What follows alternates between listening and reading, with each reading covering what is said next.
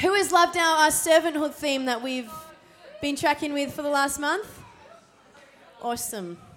Yeah, it's been great. We've it wasn't even supposed to be a theme actually. We just ended up it kind of fell into place. It was supposed to be like one message Neville was supposed to do, and we ended up doing it for a month. So it was great. Are you eating my chocolates on the front row? Oh. All right. The reason there is even a message this morning is because Caitlin Floyd is here. She's back in the house. Is anyone excited about that? Not for good, just literally until this afternoon. But I'm excited because she Paul has been away all week and he's away all this week, and so I, um, I, I had my nanny here from Thursday until today, so she is the reason we even I even have anything to say. She's been changing my kids' nappies and feeding them and doing everything. So God bless you. You can eat my chocolates. But as I was saying, um, we have, in honor of Nev and Sue going away, we've decided to launch a new theme today on Mission Sunday, and we're going to be tracking with that for the next six weeks or so. We'll just see what happens. Um, but Paul came up with the name of this theme, and it's called "We Can Be Heroes." Not based on the documentary or the TV show, but um, he always comes up with like the catchy theme names and things like that. But um, for the next six weeks, and I'm really excited to uh, launch off on this theme, we're going to look at being not just saved, but called. We're going to talk about the calling of God on our lives. And we can be heroes is just to play on um, Hebrews 11, the heroes of faith. And um, we're going to look at uh, these people who, who were not just saved, but in their generation, they were called. They were called and they changed their world. Amen. And so, um, for me personally, um, I don't, uh, Bible students might know that in the list of heroes in Hebrews 11, it, it actually lists uh, the major judges from the book of Judges. Have you ever noticed that? in the book of Judges, there's six major judges and six minor ones. And so for me, uh, over the next six weeks or so, I'm going to work through the book of Judges. We're going to do it together. Is that okay? We're going to look at six major people from the book of Judges who were savior figures and uh, ultimately foreshadows of Jesus Christ in the generation. We're going to look at how they were called and, and what it looked like, and it's going to be fun. Are you okay with that? Okay, we're pumped with that. And so, for the whole key scripture that undergirds this theme uh, that we're going to do is 2 Timothy chapter 1, verses 8 to 10. And it says this I love this scripture. I get excited about this scripture. It says, We can only keep on going after all by the power of God who first saved us. Everyone say, saved us. And then called us Yes, didn't even need the prompting, Matthias. He saved us and then he called us to his holy work. We had nothing to do with it. It was all his idea, a gift prepared for us in Jesus long before we knew anything about it. Turn to your neighbor and say, You got a job to do. We've been saved to fulfill an assignment in advance. I don't think it's possible to read a scripture like that and think that you do not matter. I don't think it's possible to read a scripture like that and think that you hold no responsibility in the kingdom, that your contribution doesn't count. Uh, it, it, it's impossible for me to read that and remain passive. I feel like something as incredible as that, that Jesus Christ has prepared works for us to do in advance before we knew Him. He knew us and He's prepared as a gift for us. He's called us to good works. I just get excited about that and I feel like a scripture like that demands a response. It demands a response. And so I love that um, the first message of this series starts on a mission Sunday. I love that. I think it's a God setup. It's just not a coincidence because if I could articulate the calling of God for the church, missions, one word, missions. That's it. That's who we are. That's what we're called to do, missions. That's it. So we're going to talk about that. And I, I could just. I could just drop the mic and walk away with that, right? But we're, we're not going to do that. We're going to elaborate a little bit more. All right, so I should probably pray. That's always a good thing. Would you pray with me this morning? Let's like scrap the word together. Can we do it together today? Praise the Lord. Father, we just thank you so much for your word. We thank you that it is alive and powerful and active and it's here and it does what only you can do. And we just want to receive this morning. And I pray, Lord, that you would encourage us, that you would empower us, and that you would release us into the purposes which you have called us in advance to do. In Jesus' name. Amen. All right, awesome. Okay, people look at me weird when I say that one of my favorite books of the Bible is Judges because it's kind of the one of the books that everyone avoids. You know what I'm talking about, like Leviticus and Numbers, the books that we sort of skate around or we just don't go to for our daily devotions because it feels uncomfortable. But I love the book of Judges. I find it fascinating and compelling. And, and if you read it, it's just brilliantly written. It's brilliantly written and structured. And we've chatted a little bit about this before. It sort of works in spirals. And every generation, God raises up a savior figure or a judge and who leads them into salvation. But when they die, like it just, it, it turns back into chaos and brokenness. And so God has to raise up another one for the next generation. And when he dies, he has to raise up another one. And it's like this, this underlying message that we need a savior figure that never dies. We need a savior figure that stays alive forever. And we have that in Christ Jesus. And I'm not preaching about that this morning, but it's just really fun to think about. I just see Jesus from the beginning of the book to the end, even when it gets really messed up. It's like we just need Jesus. So um, we're going to look at, not today, we're going to look at the first judge called Othniel. And it's interesting because um, as the, the accounts of the judges they, they start with a little bit of information, but as you go, you get a little bit more about the next one, and you get a little bit more about the next one, and their accounts get more colorful and detailed and, and flawed. Okay, and so you start off with like a perfect judge, like Othniel, and by the time you get to Samson, it is just messed up, and he's probably the most relatable judge for us because he's so flawed, right? It's just the structure of it is bringing us to this place where we're like, God can use anyone it's Jesus in us. Does that make sense? So basically, the further along we go, it's just going to get more interesting, is all I'm saying. But today we start off with the most boring one.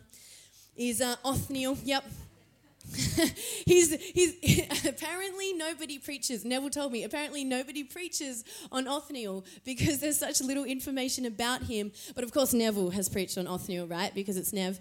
Um, actually, I was like, "Do you have any notes on Judges, Nev?" And he's like, "Yeah, I've got 24 weeks. Actually, that's my second longest series." And I was like, oh, "Okay." So um, I I only read about hundred thousand words of research for this, but anyway, so. Um, Othniel is what we call the white knight judge. He's the perfect, he's the perfect one out of the entire book. He's the model savior figure. He's the prototype, if you like, of all the judges that are going to come. All right? So much so that actually Jewish rabbis ranked him first in the book of Judges, not because of chronological order. It's not necessarily written in chronological order. Some of them ruled at the same time, but they ranked him first because of his greatness and his preeminence. And Song of Songs 4, verse 7 is actually, they apply it to him, where it says, There is no flaw in you. Interesting. And here's the best part Othniel in Hebrew means lion, and he is literally from the tribe of Judah. So, in this story today, we're going to look at the lion from the tribe of Judah. But if you read his account, the star of his story isn't actually Othniel, it's his bride, Achsah. All right, so we're going to begin the story in Judges chapter 1. If you have your Bibles, you're more than welcome to open up there. I don't have any slides, I never do slides. But okay, so the story begins. Um, as the father, Caleb. Caleb is the father figure in this story. And he promises his daughter Achsah as a prize to whoever can conquer this unconquerable city. It's a city called Kir- Kiriath Sefer. And in the Hebrew, that just means book or book world. Interesting name.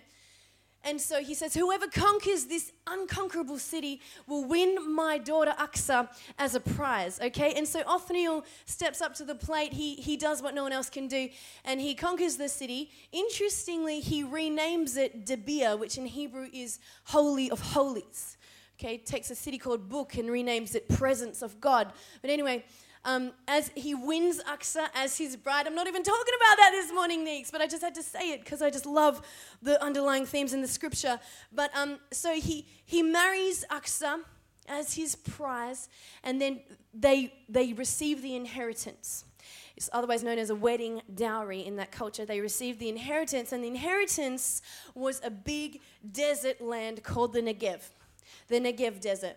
All right, so here's where the storyline gets interesting, though so interesting that it's actually repeated elsewhere in the Bible in Joshua 15. Whenever the Bible repeats something, it's just the Holy Spirit saying, I want you to pay attention to this right here, okay? So it's like, I'm going to repeat it so you don't miss it. And um, it's Achsah's actions that seem to be of great importance here. So I want us to pay attention. It's in chap- Judges chapter 1, verse 14. It says, When Achsah married Othniel, she urged him to ask her father for a field. As she got down off her donkey, Caleb asked her, interesting, She wanted Othniel to do it, but she just ended up doing it, ended up having to do it. And then um, Caleb, her father, says to her, What's the matter? And she says, Let me have another gift. You have already given me land in the Negev. Now please give me springs of water too. So Caleb gave her the upper and the lower springs. She takes the initiative and she asks. See, she had the inheritance, but she needed water to use the inheritance. Does that make sense? I'm sure she could see the potential in that big piece of desert land, you know, the vision and the dream and what she wanted to do with it and, and farm it and, and, and cause it to be productive and, and build a community within it. But, but it was useless and literally unusable without the springs of water. You can't do anything with a piece of desert land without the springs of water. Where there's water, there's life. Is that making sense? So it was barren and unproductive and ineffective unless she had a spring of water. She asked for the springs boldly so that she could use what she'd been given. It's, it's, it's the principle of purpose. You can have a purpose for a piece of land, but the purposes will not be brought to life or sustained without the water. There's no use having land without the water. There's no use having a table without food. You know what I'm saying? There's no use having a house if you don't have people to put in it. There's no use having a church building if none of us are in here, right? There's no use having a marriage without love. There's no use having a ministry without the truth. There's no use having a Bible without understanding. There's no use having a calling without the Holy Spirit. Do you understand what I'm trying to say this morning? Achsah knows she's been given everything and nothing at the same time. And so she asks. She asks for that which is going to initiate and sustain what she's been given. And amazingly, she's commended and rewarded for this, for this bold initiative. And that what she's done here, and some of us just read the surface of the scripture and we don't realize what she's done here is radical. It is countercultural. A woman was never to confront a man, let alone ask him for something in this culture. Even if it was her own father, which it was, she wasn't to do that. Let alone have the audacity to ask for more when she's already been given an inheritance. But this is what Achsah's name means in the Hebrew. It means, it's really interesting, bursting the veil. Isn't that interesting? Bursting the veil. And she literally does that in this moment when she comes to her father. She bursts through the veil of her culture and her status and her dignity.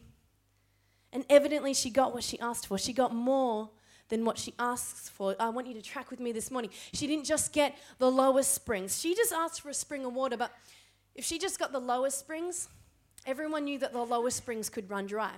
Because the lowest springs, notice how we have the upper and the lowest springs, the lowest springs rely on another source. But the upper springs is the source. The lower the upper springs would overflow and source all the bodies of water below it. So the upper springs would fill up the lower springs. The lower springs could run dry.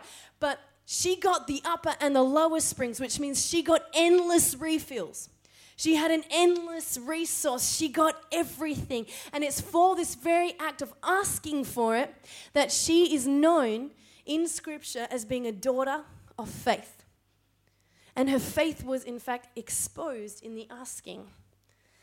And um, I know that was a really long introduction, but I believe that the Holy Spirit wants the church to grab a hold of this picture in this critical hour, in this generation, in this time today. Um, I believe that's why it's recorded more than once. Uh, I, don't, I don't think Achsah asked out of entitlement or selfish ambition. She knew she knew that she was not given an inheritance to do nothing with it. Is this making sense to people? She comes to her dad and is like, I know you gave me my inheritance. Now I want to use my inheritance. And as the father, the author of the inheritance, I need you to release what only you have the power to release so I can do what I can do. Okay, let me explain. Your calling, church, individually, collectively, your calling is to the desert. Our calling is to the desert place. You know what our job is? You know what we're called to do? Bring life to places where there is no life. There's no life in the desert, right? It's not productive, it's barren, it's fruitless. Our job is to go there and to bring life. Okay, so our calling is in the desert, all right?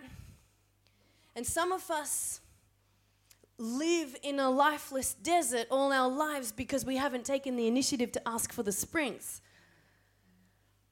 Because it's the springs of the Spirit of God that initiate our calling and activate our calling and sustain our callings. And sometimes we find ourselves in a barren place, in a dry place, and we think, I, I feel so dry, I must not be called of God. And they're called, but I'm not called. But but, but no, God gives you a desert. He gives you a sphere of influence. He gives you a purpose. He gives you a place so that you would then ask Him for the springs. Does that make sense? Because we can switch off. I know some people may have already switched off as I'm talking because they're like, if, if she's talking about the calling of God, well, that doesn't apply to me. That's not relevant to me. Everybody is called.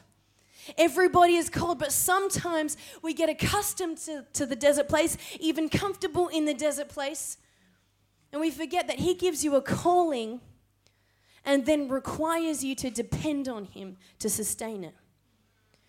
And your calling will remain barren and it will remain fruitless and it will remain ineffective if we do not get undignified enough and bold enough to ask for the springs. And you know what, this morning, you know, I'm not talking about being saved and filled with the Holy Spirit. I'm, I'm alluding to our constant dependence on the f- refreshment of the Spirit of God. I'm alluding to our, our relationship with the Holy Spirit. It's not a one off event, it's a cons- constant flow. Does that make sense? And we won't ask for the springs if we're not thirsty. You know, Jesus uses thirsty people. He, he, you remember from John chapter 4. I just look, love looking at your face because you just smile at me all the time. Thank you. It's so encouraging. You remember from John chapter 4, the woman at the well, she was thirsty. And so Jesus used her to then go and transform her entire region. We're talking about missions today. I wonder how God would use you if you were humble enough to admit that you're thirsty and then bold enough to ask for the springs. Does that make sense? So I've titled this message Own Your Thirst, which is an interesting one for Mission Sunday. But you can take it up with the boss because I was not going to even preach on this. But sometimes we've just got to own our thirst. Because if we don't recognize our need, our constant need and dependence for the Spirit of God, we'll never receive. And we get confused sometimes. We get confused because Jesus said to us, You'll never be thirsty again, didn't he? But he said, You'll never be thirsty again, not you'll never feel thirsty again. There's actually a difference. It's not actually a sin to be thirsty. Because when, when Jesus Christ hung on the cross, at the end of the book of John, you'll read, when he was hanging on the cross, and it said, after it was all done, then he said, I thirst. And you think, how can living water need a drink? How can the, the same voice that spoke out the waters and separated them so we had dry land, how can that same voice say, I thirst? But it's not a sin. He was fulfilling a scripture. He was intentional in what he was doing. He had a purpose. He, he thirsted, and, and it's not a sin to be thirsty. You will never be thirsty again, but, but you may feel thirsty again. He knows that we're made from the dust, and, and we come from the dust, and we get thirsty in the dust of the desert. But he never said you wouldn't feel thirsty, he just said there'd be endless refills. Does that make sense? It's where you go to get refreshed. It's where you go to get refreshed that determines whether or not you will fulfill the calling of God on your life. Talking about the calling of God in your life, the foundation for that is the Holy Spirit. Your relationship with the Holy Spirit is completely dependent on that. I feel like sometimes I can forget just how needy I really am. We forget how needy we are as we mature as Christians sometimes. And, but in the economy of God, it is the barren who miraculously conceive, it is the hungry who are filled. It is the thirsty who are satisfied. Is that not right? Is that not scripture? It is the desperate it is those who cry out to the Father, We're desperate for you to work. We're desperate for you to do what only you have the authority to do. Can you release what only you have, have the authority to release? But as long as we act like we're completely drenched when we're feeling dry, have you noticed that sometimes in the church we can, we sort of, I don't know, sometimes we make it feel more spiritual if you're not desperate for God? It's like not only the broken only the weak Christians need, need a refreshment of the Holy Spirit, but not. I'm, I'm a leader, so I'm very full. I'm full. I'm very self sufficient. Um, I'm like, can everyone please pray for me? All the time. All the time. I, but sometimes we just have this thing where, like, no, no, it's not my personality to be needy. Okay, it might not be your personality, but it is your design. Okay, because just as we are physically designed to constantly need water, okay, if and water's the only thing that'll do, right? You can't just live your life drinking cordial. You need water and only water. It's the only thing that will hydrate you, okay? And it's like, we, it's not a one off event. We're not camels. We don't just drink water once and then don't need it anymore. You know, if you're good, it's eight cups a day. But it, it, our physical design is reflective of our spiritual. You don't need the feeling of the Holy Spirit when you get saved and then never again. You don't need to ask anymore. It's fine. Of course, He lives within you, but we're in a constant relationship here. We need to constantly be coming to God and bursting into the Holy of Holies. And do you understand what I'm saying? We've got to own our thirst. This is why I love youth ministry because they are just so desperate for God and they just know it and they're not afraid to express it. It's hilarious. Some, I've watched I've watched the same kid respond to five salvation calls at a conference. It's hilarious. I'm like, I think I think you've been saved your whole life and you're still re- responding to a salvation call. But, but they don't care. They're not into the technicalities. They're just like, I don't know what he said, but I, that's me. I just want more of God. I'm just desperate for God. And I'm like, I'm going to come up the front with you because I just want more of God too. That's why I love young people. They don't care. They're just desperate and they just know their need for God. They're just desperate for God and they're not afraid to express it. They own their thirst. It's a slight generalization, but seriously, like every youth conference we go to, right? It's the best thing ever. They're just like, more Jesus. I love it. I love it. They're encouraging me. Maybe that's why God said you've got to grow down and not grow up, right? You've got to be more like kids because kids know their dependence. They're not afraid to be needy. Only those who know they need the springs and are desperate enough to own their thirst will really ask. Those who are poor and needy enough. You know, in Scripture, Isaiah 41, verse 17, Scripture um, paints a picture of God's heart towards the poor and needy, and, and his provision for them is pictured in springs. It says, um, The poor and needy search for water, but there is none. Their tongues are parched with thirst, but I, the Lord, will answer them. I, the God of Israel, will not forsake them. I will make rivers flow on the barren heights and springs within the valley. It is the poor and needy that get the springs. Is anyone poor and needy this morning? I totally am. I find it so funny that God gives us a desert knowing we can't make it rain. we are so not, I am so not able to be self sufficient ever. Ever. We cannot be self sufficient. He gives us a desert, but we can't make happen what only God can make happen. Your calling is outside your ability to fulfill it. Did you know that? Hilarious. He does this intentionally. He gave you a desert, he gives you a purpose and a sphere of influence and a calling. And, and then he says, he says yeah, I'm aware that you need me to fulfill that calling. He gave you the calling so that you would ask for the springs. He gave you the desert so that you would ask for the springs. He's well aware that you need him. And if you think you can do what you're called to do without him, there's something fundamentally wrong. If you think you can get by by your works alone, by your gifts and your talents and your strategies and your vision alone, there's something fundamentally wrong, and that lower spring is going to run dry really soon. You need the Holy Spirit. But God love us, we try sometimes, don't we? We try, oh, I'm preaching to myself this morning. Never believe that I have not been made to live something before I preach it. I always have to live it before I preach it.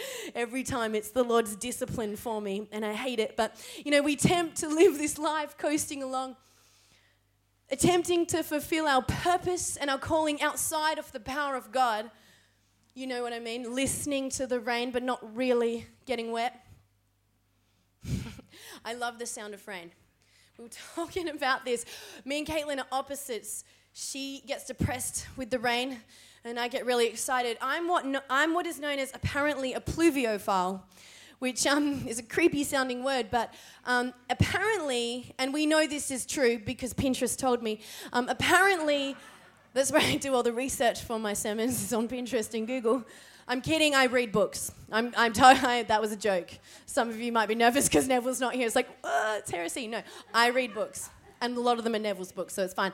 Um, but so Pinterest told me that a pluviophile is someone who is a lover of rain and finds peace of mind and joy at the sound of rain. That's compl- and then Google confirmed it, so it must be true.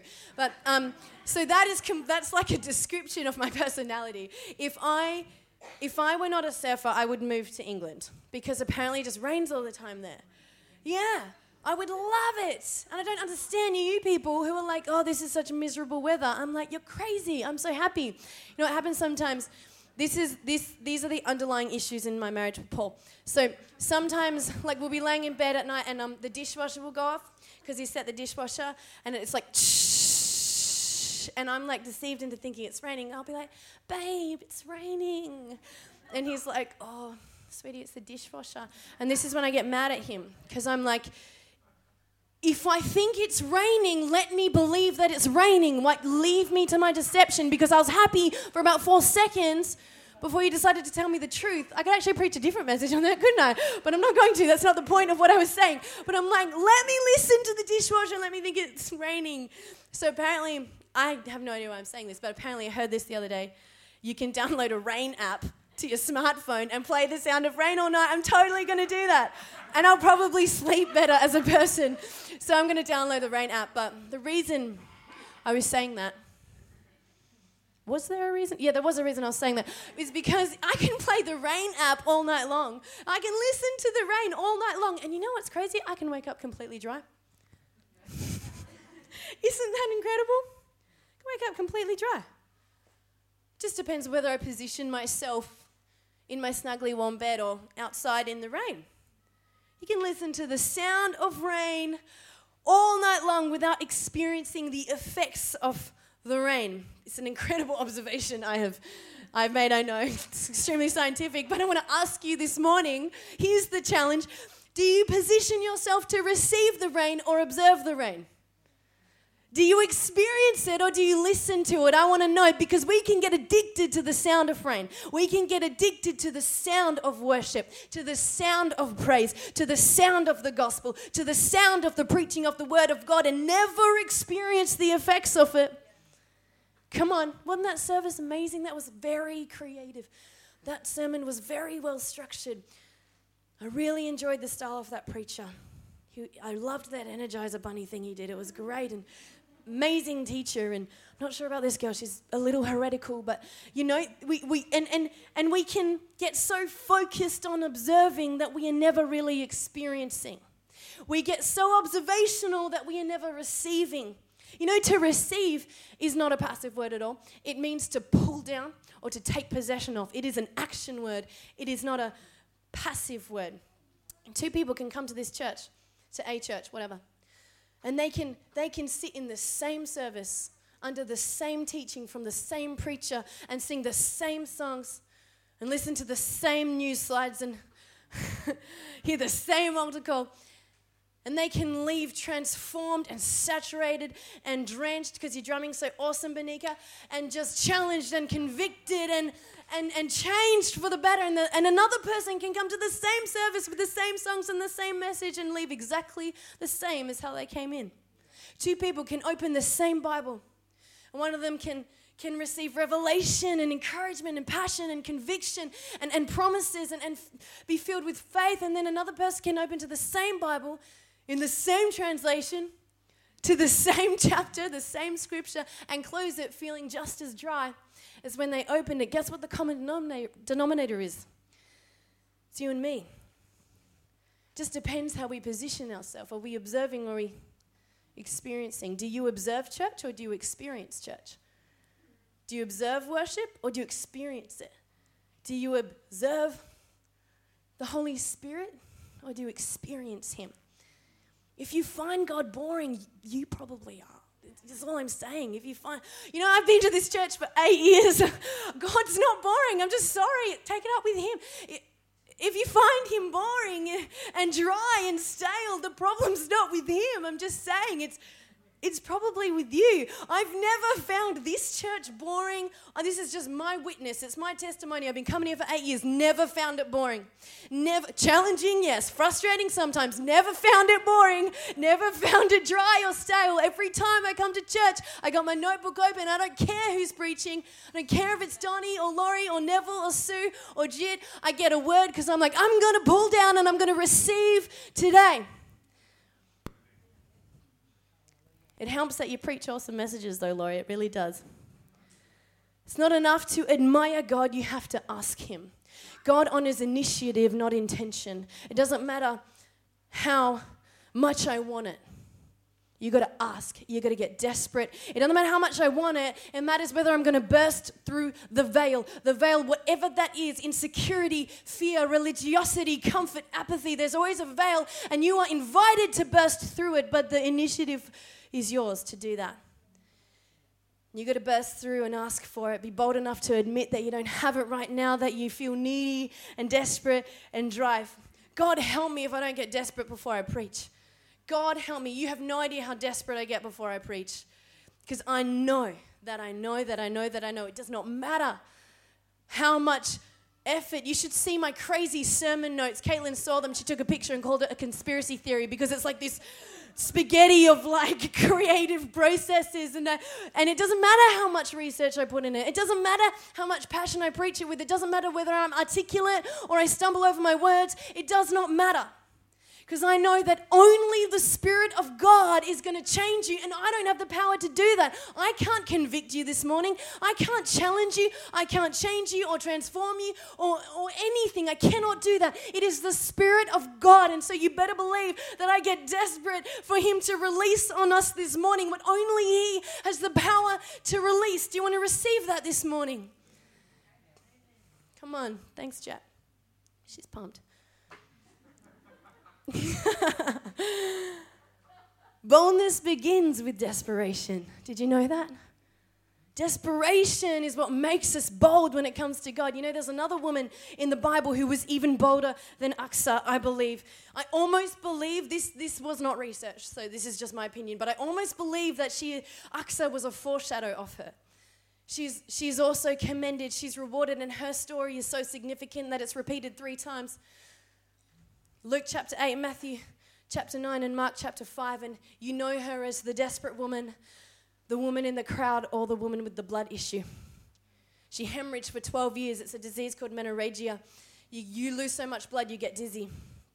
And she was, she, she, I would say she's the loneliest person in the Bible.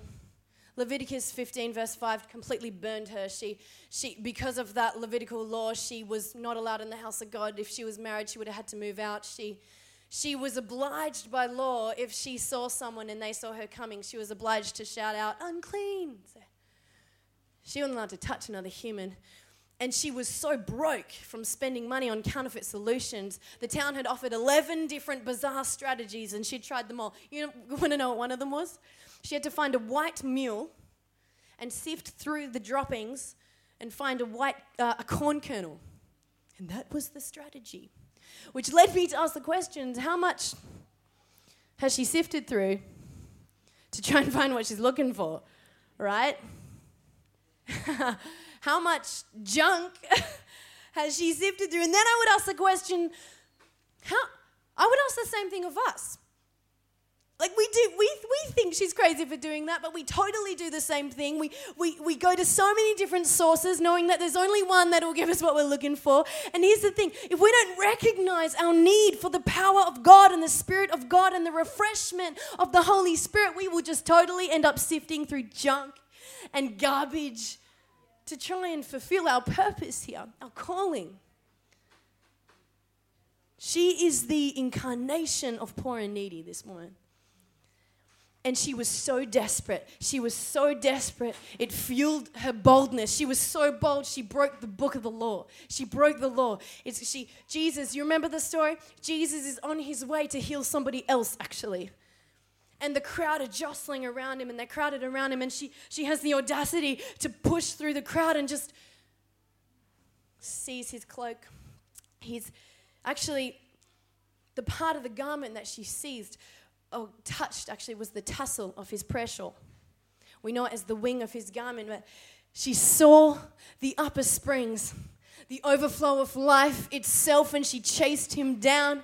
She recognized the Spirit of God wrapped in humanity and, and, and probably sandals. And, and so she seized her opportunity and she took the initiative and she touches the tassel of the prayer shawl. That, that particular part of the garment was representative of the promises and commandments of God. And so when she touches it and she takes her opportunity, she receives her healing. She literally lays hold of the promises of God and receives it's incredible. She literally lays hold of the promises of God, and we see this greater Achsah bursting through the veil, is what she's doing here. Do you pick that up? She's bursting through the veil of the law and the regulations and religion and the condemnation and criticism of the crowd into the presence of the actual lion from the tribe of Judah. It's not a foreshadow, he's the real deal, and she bursts through the veil. I love scripture. It's so amazing. And and you remember Othniel?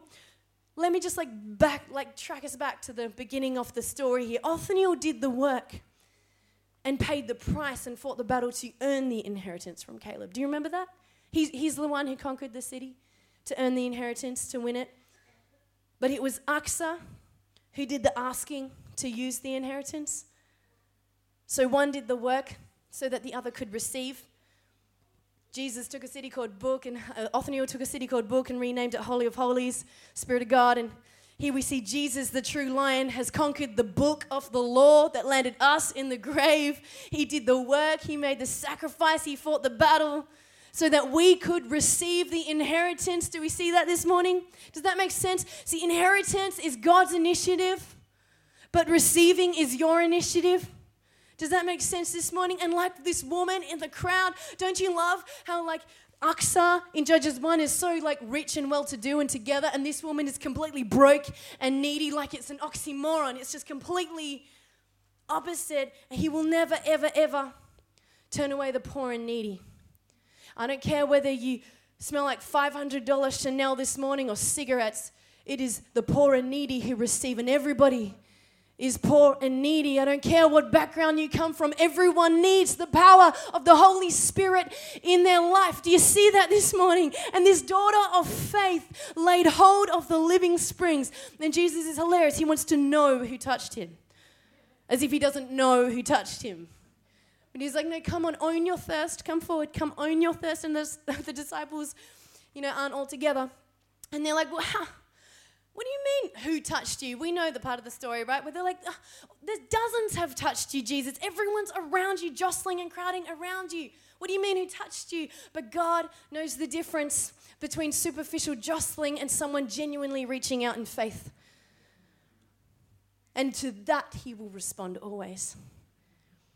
And so she comes forward trembling. She's, and she tells him the whole story. She's like, and then he turns to her, and this is the best part. This is the best part. He gives her the same description as Achsah. He calls her daughter of faith. Daughter, he says, Mark chapter 5, verse 34, he says, Daughter, you took her. You have no idea how incredible and radical it is that he called her daughter. It's a, her lifestyle, she was not a daughter, but he roars as the lion. Her identity over her probably sounded like at a regular decibel. It was probably like a gentle voice, but it would have sounded like her roar between her two ears because of everything she'd gone through and how unqualified and incompetent she would have felt. And he calls her daughter. And in this culture, in this Jewish culture, that's an identity, it's a calling, and it's a legacy, which is a purpose. And you know, she's the only person in the whole Bible to be given this name directly by Jesus. We have a calling. She wanted a healing, but he gave her a calling. She wanted the lowest springs. She wanted a one off healing so she could just get by and, and survive with life and just continue on. But he wanted more for her, for her. He wanted to give her the upper and the lower springs. He wanted to give her the endless supply. So good. I love the Bible. We all have a calling and a purpose and an inheritance, but it is outside our power and ability to fulfill it. And our relationship with the Holy Spirit is not a one off event. It is a constant overflow, a constant relationship, and a constant need. It was her need that singled her out from the jostling crowd. You know, sometimes we come to church and we, we jo- oh, come to God, whatever you want to say, and we jostle and we crowd.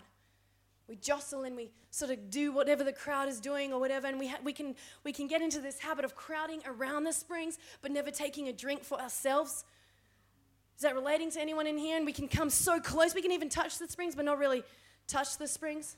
Did you notice in this story that the people were crowded around the literal living word but never truly touched him? They were like touching him, jostling, but they never touched him and received the power or the healing or the anointing that she did. I wonder what the difference is. Come on, we do this. How many of us inspect and marvel and observe the, the teaching of the Word of God? But we never touch the scriptures in faith and receive our promises and the power of God. We do this. We, we jostle around the word, but we don't lay hold of it sometimes. How many of us would rather believe that we're fine, we're good, we're, self sufficient, we're full, than lay hold of the living word in desperation? The humility and the desperation of the woman afforded her not just healing, but a calling. In church, we got to burst the veil. The inheritance has been given, it's been paid for. But we got to burst the veil. It is our name. We are the daughter of faith. You know, we're the daughter of faith. We are the daughter in this story. We are the bride of Christ. We are the church. We got to burst the veil. To burst means to rip apart violently. It, it's not a gentle word. it's not going to be easy, but we got to burst through and rip through all the pretense and all that is inaccessible and impersonal and, and religious and, and burst into the Holy of Holies. The presence of God. We got to receive. We got to stop observing. We got to receive. We got to burst through. Never let worship be a 25 minute segment of songs on a Sunday morning, please. Don't let it be that it is a posture of the heart that is bursting through into the presence of the lion of the tribe of Judah. That's what worship is. We need to get this if we want to fulfill our calling as the church of Jesus Christ, as an individual and and collectively because the church is called to bring life in the desert. Our calling is both initiated and sustained by the power of the Holy Spirit. It is imperative that every single one of us has a powerful and constant dependence with the Spirit of God. You know, even Jesus' ministry didn't start till he was baptized in the springs of water. And then the Holy Spirit came down, remember, in the in the shape of a dove. I think it's worth mentioning that the dove was reserved as a sacrifice for the poorest of poor in that sacrificial system. The provision for the poor was the dove. The provision for the poor is the Spirit of God. Even the book of Acts, you know, it's interesting. You read the book of Acts, if ever there was a book on the calling of the church, am I right? If ever there was a book on missions, it would be the Acts of the Apostles, right? The book of Acts, we love it. And um, interestingly, though, it's called Acts of the Apostles, but the characters change from beginning to end. It's, you know, stories involving many different people. So s- some scholars have now decided to change the name from the Acts of the Apostles to Acts of the Holy Spirit, because he is the only person there, always, consistently, in every story from beginning to end. It's the Acts of the Holy Spirit. And if we want to look like the book of Acts, which we should, we sing it, a miracle can happen now. If we want to look like the book of Acts, we better cry out for the Holy Spirit. I'm going to invite the musicians up, I think. Why not? Jump up here. We better cry out in desperation for God to pour out. Because here's the thing we will not see salvation spring up from the earth until there is rain pouring down upon it. And I don't know about you, but I want the rain to fill up this spring. I want to be a spring in the desert. That's what I want to be. I want to be a source of life for people who are thirsty because that's what I'm called to be. I need it to rain because everybody out there is thirsty and everybody in here is thirsty. Did you know that being thirsty and worship is not a Christian thing and it's not a non Christian thing, it's just a humanity thing. Everybody thirsts and everybody worships. The question is, what are they worshiping? Oh, who are they worshiping? What are they, what wells are they going to to get their soul satisfied? It's a humanity thing. Everybody's thirsty and I want them to come to the overflowing free refills, the only thing that will ever satisfy, right? The one that will eternally satisfy, the one that offers free refills and doesn't make you pay for it. That's our well. You know, when God gave me this message, I didn't want to preach it because it's Mission Sunday. And, and I love preaching on Mission Sunday because I get to talk about justice and, and, you know, others and look outwardly. And, and I love that. And then I, th- I felt, I was like, God, is this little introspective? Like it feels like it's about us. And, and I want it to be about others. I want it to be about them. And, and he sort of like rebukes me a little bit. And he does that a lot, all the time. it's fun. Um, and so he said, he said, You don't understand. You, need, you people need to learn to ask. Because if you learn to ask, I will give you the nations. Psalm 2, verse 8 says, Ask me. Ask me, and I will. Oh, I love this scripture. It says, Ask me, and I will make the nations your inheritance, the ends of the earth your possession. The inheritance is people. Our promise is people. Our calling is people from every tribe, every tongue, every nation. It's not spiritual gifts, it's not buildings, it's not ministries. They put legs on the mission of the church, but our inheritance is people. It's all about people. And it is, it, it is our desperation for people that will compel us to ask for the power of the Holy Spirit to pour out. I believe that the first drops of the outpouring that He has promised us will come as tears down our cheeks. Is that challenging for us? The downpour will start down our cheeks, is what I think.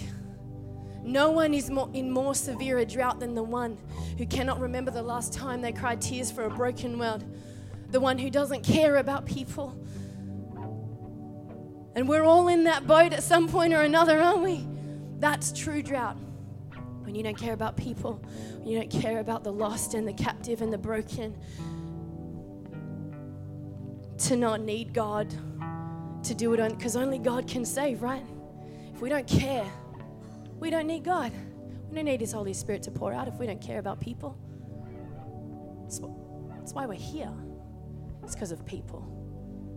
It's why we exist. We're not an organization. We're not an education system. We just exist for people. We exist to be springs in the desert. And, and what if we had Achsah's courage this morning, if we're in that place to ask God, bring back my tears, bring back my latter day tears, bring back my tears for the lost and for the broken and for the captive, those who are dying and in prison. Bring back those, bring back my passion, Jesus, for what you are passionate about, because those who cry out for the downpour will get it.